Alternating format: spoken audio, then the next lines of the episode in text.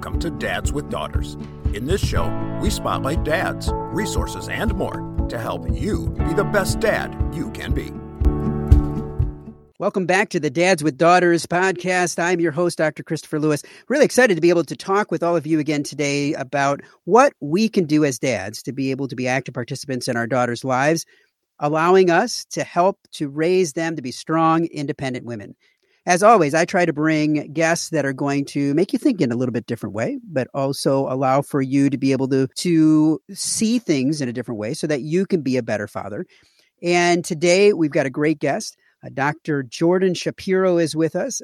And if you've never heard of, uh, of Dr. Shapiro, you're going to get to know him today. He's a globally celebrated American thought leader. He's a senior fellow for the Joan Ganz Cooney Center at Sesame Workshop and a non resident fellow in the Center for Universal Education at the Brookings Institution. Today, we're going to be talking to him about feminism. And now, don't tune out because we're going to be talking about this. And for some people, I know being a feminist dad or feminism may bring up some things inside you, and that's okay. But we're going to be talking about a brand new book that he's got coming out here in May called Father Figure How to Be a Feminist Dad and we're going to be uh, talking about a, a, number of other things. But we always start our interviews with getting to know Jordan even more so as a father. So, Jordan, thanks so much for being here. Oh, thanks for having me. I am super excited. This is going to be a great conversation. I am always excited to be able to talk to fellow dads and be able to get to know them a little bit better personally, but also getting to know and bring some great resources to our dads that are listening today, too. So, first and foremost, I, I love starting this because you're a father of four. You said you have two biological children, two stepchildren, and you have one daughter and three sons. And this is the Dads with Daughters podcast. So I, I definitely have to ask you some questions about being a dad to a daughter.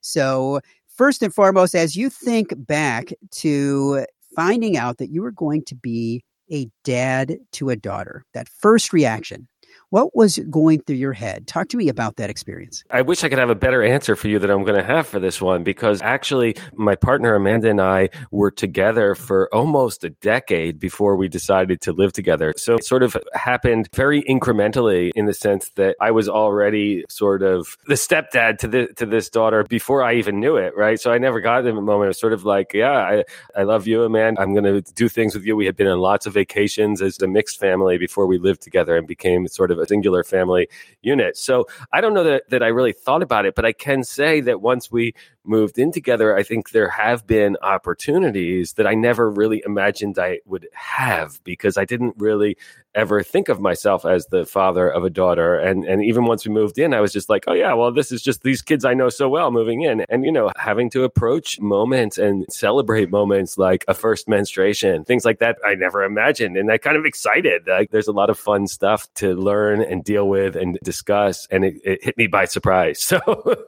So talk to me about the fact that I mean, your daughter is your stepdaughter. So she came into your life, as you said, at a later point.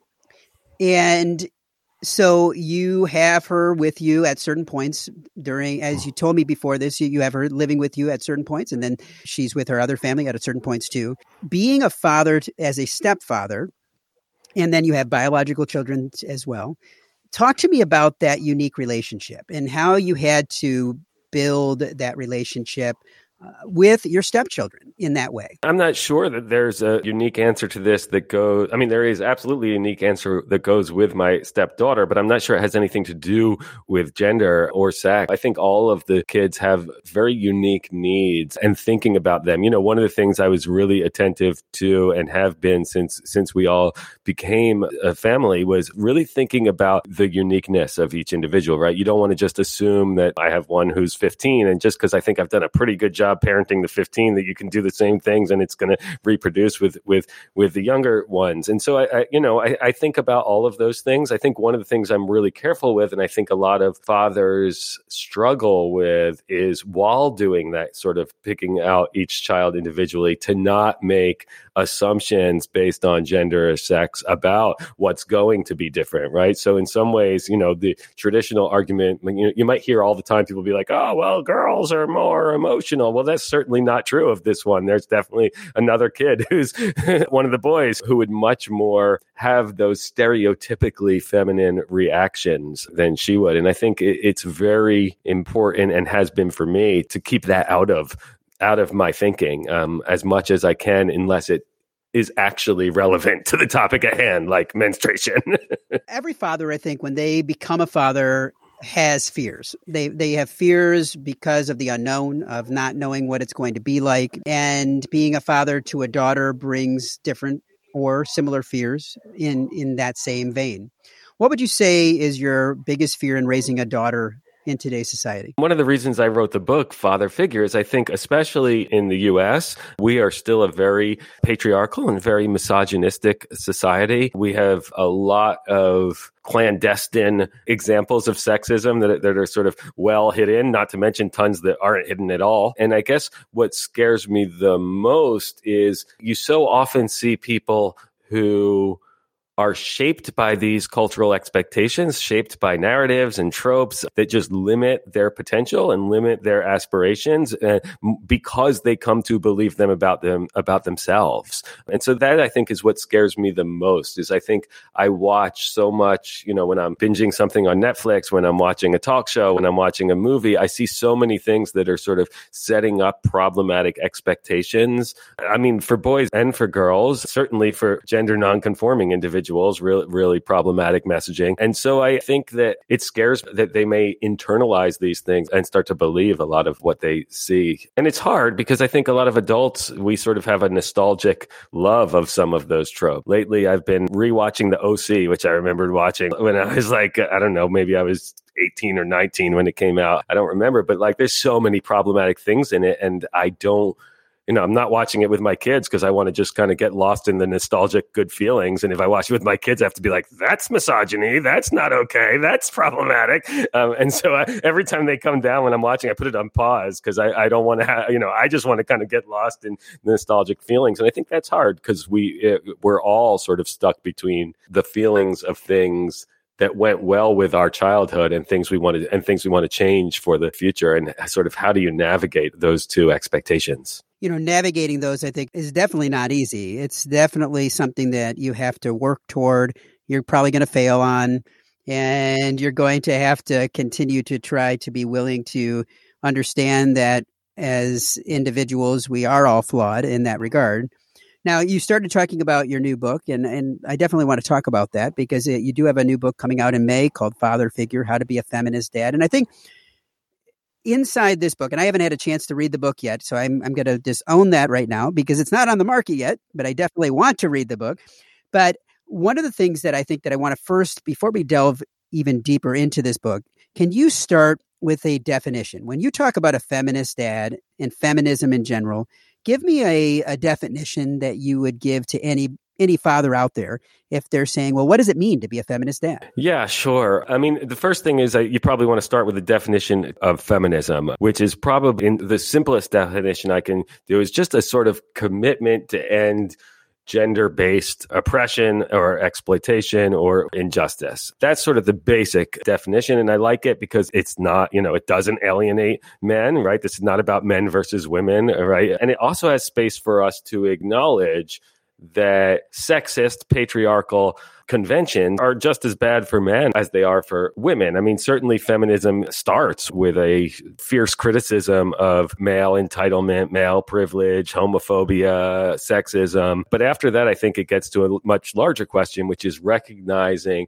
the way that sexist structures shape our lives in problematic ways. And of course, this is true for men and for women. You know, a lot of men, they don't like the word feminism. I, I joke and I call it the F word in father figure because I, I like to point out that, like you say, you know, because it's so crazy. You'll ask men, you know, do you believe in gender equality? Most of them will say yes. You'll ask them, are they a feminist? They'll be like, oh, no, that's too strong. And it basically means the same thing. That's sort of my definition of feminist, I think is all I've said. You know, I think that you're right there because I think that as we think about the the F word, and I'm you know I'm putting my fingers up right now, and you know putting those quotes up there. The F word. Some dads, some men get very concerned about that word, and it kind of shuts them down when they hear it. I think that's right. And I think one of the things that's important to point out is that there's been a pretty strong, you know, I don't want to be a conspiracy theorist here, but a lot of effort made by those who were afraid of the feminist movement from the beginning to create this notion that it was uh, super extreme. I mean, some of that was done by super extreme feminists, but the idea that we would use words like feminazi, the whole idea that, that all feminists are man haters. I mean, there was a pretty intentional, calculated propaganda campaign that was created in order to fight against women's rights. So is that campaign still active. Is that something that you're still seeing as you're watching and you're looking at media today? I don't know that there's a control center anywhere. So I don't know if I would say the campaign is active. I mean, I'm sure there are some think tanks thinking about how to fight against it, but you know, I don't think this is a big Russian conspiracy to, to create a social media thing right now. But but I do think, you know, it's certainly still very strong. There's still a lot of men just don't want to use it. I mean, I teach at Temple University, the undergrad, and even when I, you know, I even see a lot of women students who don't want to use the word feminism. They think it's it's associated with something extreme, something radical, something something man hating. Uh, you know, they think it's unfeminine um, in so many ways. And again, it's just a label, so it kind of means whatever it means to you on some levels. So people shouldn't be afraid of it. I, I think people should be loudly celebrating that, especially men should should not be afraid to say, "Hey, I'm a feminist." You talked to me about the definition of what feminism means. So, in your book, you talk about being a feminist dad. What does that mean to you? It's a kind of complicated thing, obviously, because I had to write a whole book about it. Um, For me, and the way I lay it out in the book, is that being a feminist dad really requires four different elements. Um, and um, I guess I'll tell you what the four elements are and then I'll explain them all. That's probably the best way to do it. The first one is a willingness to cultivate what I call critical consciousness, and I'll explain that in a second. Second is practicing responsive fathering rather than authoritative fathering. And again, I'll talk a bit about that one. The other one is a commitment to getting rid of what I call locker room gender essentialism. And the final one is, is radical inclusivity. So let me go through and explain them for you. Is that cool? Sounds great. So critical consciousness, which is a term I took from the very, very famous Brazilian educator Paulo Freire. And what it means is a willingness to really look at your situation. So you and I were talking about this earlier, right? That we are all sort of engaged in scripts that shape the way way we think about who we are and the situations we're in and what we can do and what the possibilities and opportunities are, what's okay to aspire to, what's okay to do. And often we're sort of stuck in those things and not willing to really critically interrogate what reality those stories are creating. And so the first thing a feminist dad needs to do is to be willing to interrogate the reality of what it means to be a father, like every single thing about it, and recognize that these are all culturally constructed categories. And therefore, we should consider each one with an open mind and, and decide what we want to maintain and what we want to throw out. And that we are always allowed to do that as humans with our human categories. And that critical consciousness needs to be directed both at us as men and as fathers, but also we need to teach that to our children so that they grow up willing to question the sort of taken for granted isms, right, that are problematic. That's number one. Number two is responsive fathering. In the book, I, I sort of uh, contrast responsive fathering with something I call narcissistic patriarchal authority. And this is this idea that we're the center of the story, right? So much of what we get in the media tells us the man is the center of the story, the man is the hero, and everyone else is sort of a supplemental character in your man journey. And fathers need to really get out of that and see themselves not as the authority, the author of the story, but rather as someone responding to other people's story. You know, recognize that as much as that you're a hero in your own journey, your daughter, your son, your wife is is also the hero in their own story. And that means you might be the villain or the mentor, or maybe you're just the comedic sidekick. I don't know what you are, but you play different roles at different times and being aware of that. One way this really shows up, I think, in a lot of men's lives is especially especially while working at home during the pandemic. We might be working all day and our kids come in to ask us something and we see it as an interruption. We're like, wait, you're interrupting my narrative. You're interrupting my story. I was going, I had it going good. I had good rhythm. Where like for them, they're like, wait, you're calling it an interruption, interrupted my narrative, right? So it's about this sort of recognizing that we're always in colliding myths with everyone else and need to respond to their stories, not be the author of our own. Number three is this what, what really important the, the, the commitment to stopping locker room gender essentialism. I use the term locker room gender essentialism because this is the idea that there are rules about or just innate qualities like boys are one way, girls are another way. And I call it locker room because it reminds me of the nonsense I learned in middle school while in the boys' locker room, right? They'd be like, all girls like this kind of sex. Uh, you know, I didn't even realize half these things were wrong until I was middle aged because they got so embedded as these sort of facts of the sexes, right? But we have a ton of them, right? And we have a ton of them that we don't even think about, a lot of them that we reproduce unconsciously. So if you really just think about who does what things in your family, right? Who does the laundry? Who does the cooking? Do you have those things in place because it's no big deal if your wife does the laundry or the cooking, but is it there because she's actually better at it? Or is it there because that was just the default? And if you're doing it because that's the default, then you're not really challenging anything. Your kids are witnessing that. They're starting to think it's normal. So to me, this idea that you will constantly question the roles in your family and who does what. The last one, and this one's the one that's most important to me, actually. I mean, they're all important to me, but this one's, it's radical inclusivity, right? We need to take this beyond just a consideration consideration of feminism goes way beyond just a consideration of cisgender men, cisgender women. This we need to be uh, we need we need to be completely inclusive and into trans folk and to gay people and queer people and all different races, all different ethnicities. There needs to be this acknowledgement that everyone deserves a life full of dignity, and that doesn't mean you have to agree or like how they live their lives, but you, they have their right to live the same life of dignity as you, and you need to cultivate that in everything you do and demonstrate that to your kids all the time. And so those are the four things that I've decided constitute being a feminist dad. I love those. I think that they definitely are practical. They make sense. Now, for someone that is listening to this, that, that hear these four different things that, that, that you use to define what a feminist dad is, are there some specific things that any father could do to start moving in the direction of being able to support feminism and to be a feminist dad, even if it's for just their daughters. The first thing I want to push back at you a second is that it needs to be feminism beyond just their daughters, right? Most men love their daughters and want their their daughters to be successful, and yet they can still be misogynist jerks in every other part of their life because it doesn't have anything to do with them being women or daughters. It's just that they like their own kin and they respect their own kin. But we need to respect women as category because unless you're doing both, you're simultaneously sending a message to your own daughter that although you accept her, you don't think any anyone else who's like her is okay, right?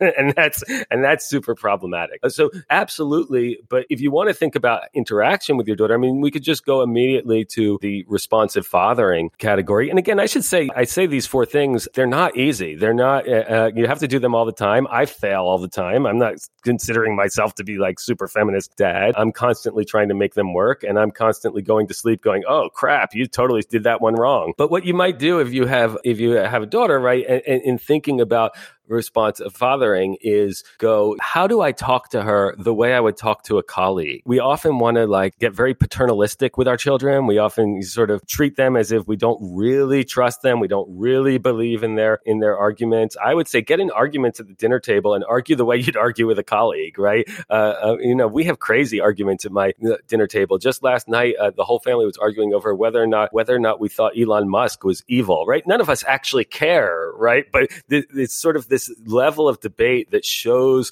respect to multiple perspectives and gives everyone a chance to talk about it. So, so that's really important with daughters, right? Because uh, again, so much of the information that they're getting on television, in the movies, on the internet is that they should be interrupted by mansplainers, right? Because that's what they see happening all the time. And so, so we need to show them a very different image at home. I appreciate you you calling me out on that, but also to make everyone think about where am I at? Where are you at? And be able to think about that, about the things that we say, the things that we do, the things that we don't say or don't do to be able to support the women in our lives, the women in our workplaces, the women around us, and beyond to allow for them to be the best versions of themselves. Yeah, absolutely. And to be able to, to find success, just like we would want other men to find success. You know, because if we all find success, we're going to all be able to lift each other up. And I think that everything that you've said there reinforces that and definitely is something that is going to only help society in general for us to be able to move forward as a collective. So, I guess one thing I would ask now is really this. I mean, for someone that is hearing this and is saying to themselves, well, I've never really thought of myself as a feminist dad.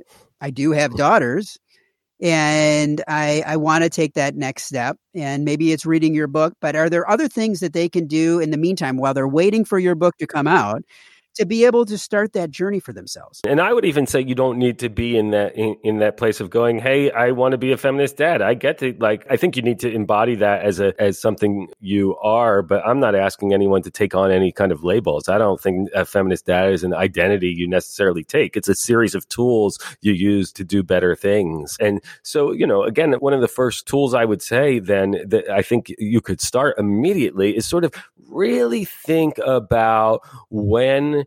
you're participating in locker room gender essentialism, right? When when are you making assumptions based on gender or or sex about what's normal or about how someone is, right? So we talked about this uh, earlier. You know, th- this idea that that you'll hear from a lot of dads like, "Oh, my daughter gets so emotional, so I have to be careful how I give her give her criticism." You know, you might need to be careful how you give her criticism because of of her unique constitution, but it has nothing to do with the fact that that, that she's that she's a girl. So constantly be asking yourself, when am I making those kind of assumptions? Also ask yourself, when am we reproducing gender roles in our household for kids to witness? Because kids are witnessing everything and making decisions about how they think the world works based on what you're doing at home. So, so how do you divide things? Again, we, we talked a bit about this earlier, who does the cooking, who does the laundry, but e- even more so when you're having a discussion about a big family decision, right? Are one of the, you know, is one of the parents the CEO and the other one just, just has to go along with it? Like, what are the kids kids witnessing in terms of those things because they're making assumptions about what that means about moms and dads that will last forever and will get transmitted to multiple generations. So be willing to ask those things. And then the most important thing I would say is be willing to acknowledge your mistakes. You know, we had a moment in my family where Amanda and I realized that the kids thought that I was in charge and that she just followed the rules. So we sat them all down and we were like, why do you think this? Explain it to us. And we just sort of interrogated them like, is that because of things you've seen before? Is it because of things we do? Like, and we answered their questions about it. Look, I don't know if we convinced them one way or the other, but the, the fact that they witnessed this discussion and this willingness to ask these questions about how gender shows up in the family organization is teaching an enormous lesson about the fact that these things are not immutable right they can be changed they can be revised they can be be be recreated in ways that better serve all of us i think it's definitely something that is enlightening and opens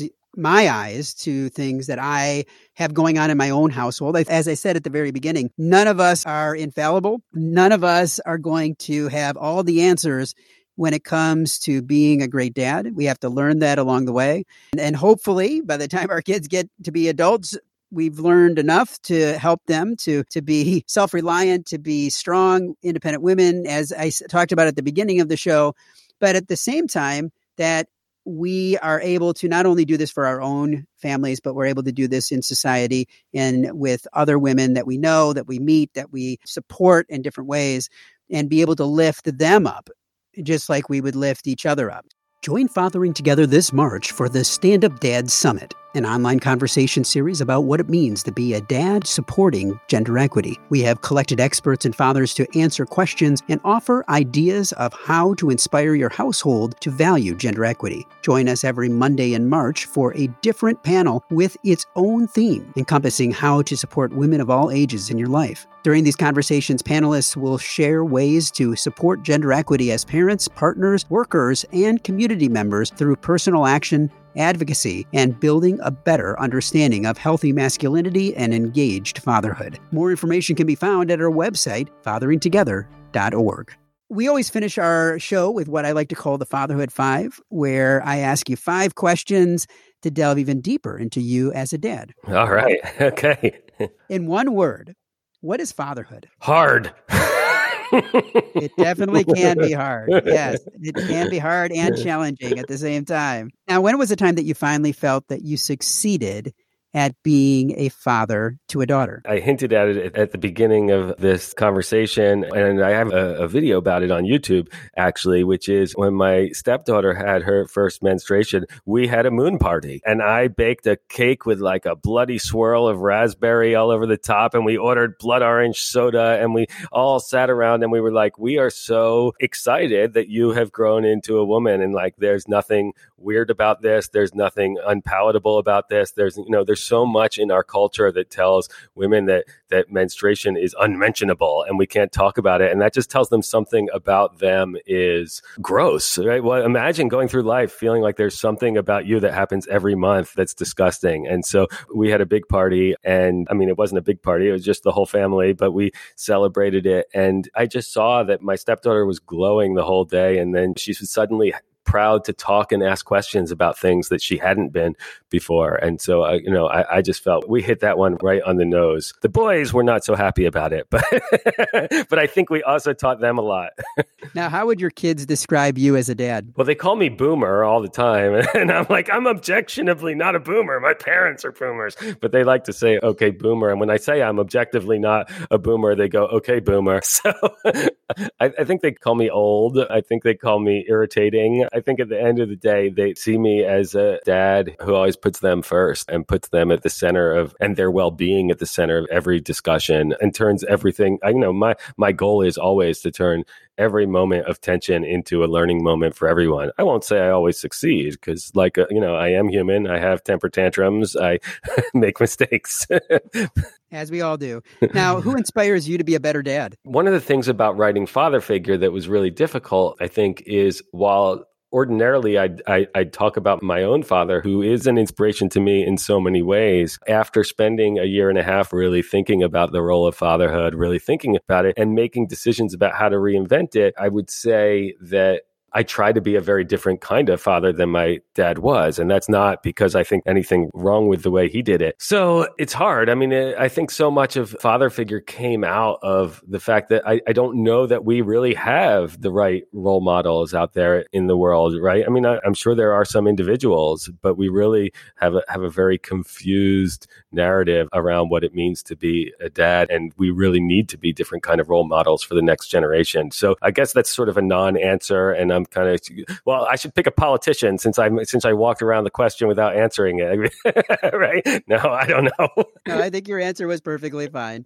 now you gave a lot of advice today that people are going to be able to listen to and be able to kind of pick out of and find things that work for them. But if you're talking to a dad today, what's one piece of advice you want to leave with each and every one of them? Most of the things that feel like a struggle, that feel like tension, that feel like sort of interpersonal difficulty in our family lives. And I'm saying interpersonal difficulty because we all there's we all certainly have real financial difficulties and real other difficulties that are because of much longer structures. But your interpersonal difficulties, whether that's with your children, your daughters, your sons, your wives, your husband, you know, wh- wh- whoever it is, most of them, you know, look at yourself first and ask yourself, how is this thing that feels so bad serving me? Because chances are you're maintaining it yourself and you can make very small changes to your own thinking and your own behavior that that will liberate everyone in your family. Well, Jordan, I really appreciate you being here today for sharing your own journey in fatherhood, but also for telling us about the book. And if people want to find out more about you or about the book, where should they go? Feministdadbook.com. I'll say it again. You have to say it like three times, I think. Feministdadbook.com. Feministdadbook.com. You should say it a few times too. Jordan, as I said, I really appreciate you being here today and I wish you all the best. Thanks so much. This has been so much fun. If you've enjoyed today's episode of the Dads with Daughters podcast, we invite you to check out the Fatherhood Insider. The Fatherhood Insider is the essential resource for any dad that wants to be the best dad that he can be. We know that no child comes with an instruction manual, and most dads are figuring it out as they go along. And the Fatherhood Insider is full of resources and information that will up your game on fatherhood. Through our extensive course library, interactive forum, step by step roadmaps, and more, you will engage and learn with experts, but more importantly, dads like you. So check it out at fatheringtogether.org. If you are a father of a daughter and have not yet joined the Dads with Daughters Facebook community, there's a link in the notes today. Dads with Daughters is a program of fathering together. Find out more at fatheringtogether.org. We look forward to having you back for another great guest next week, all geared to helping you raise strong, empowered daughters and be the best dad that you can be. We're all in the same boat, and it's full of tiny screaming passengers. We spend the time, we give the lessons, we make the meals. We buy them presents. Bring your A game. Cause those kids are growing fast. The time goes by just like a dynamite blast. Calling astronauts and firemen, carpenters and muscle men. Get out and be the world to them. Be the best dad you can be. Be the best dad you can be.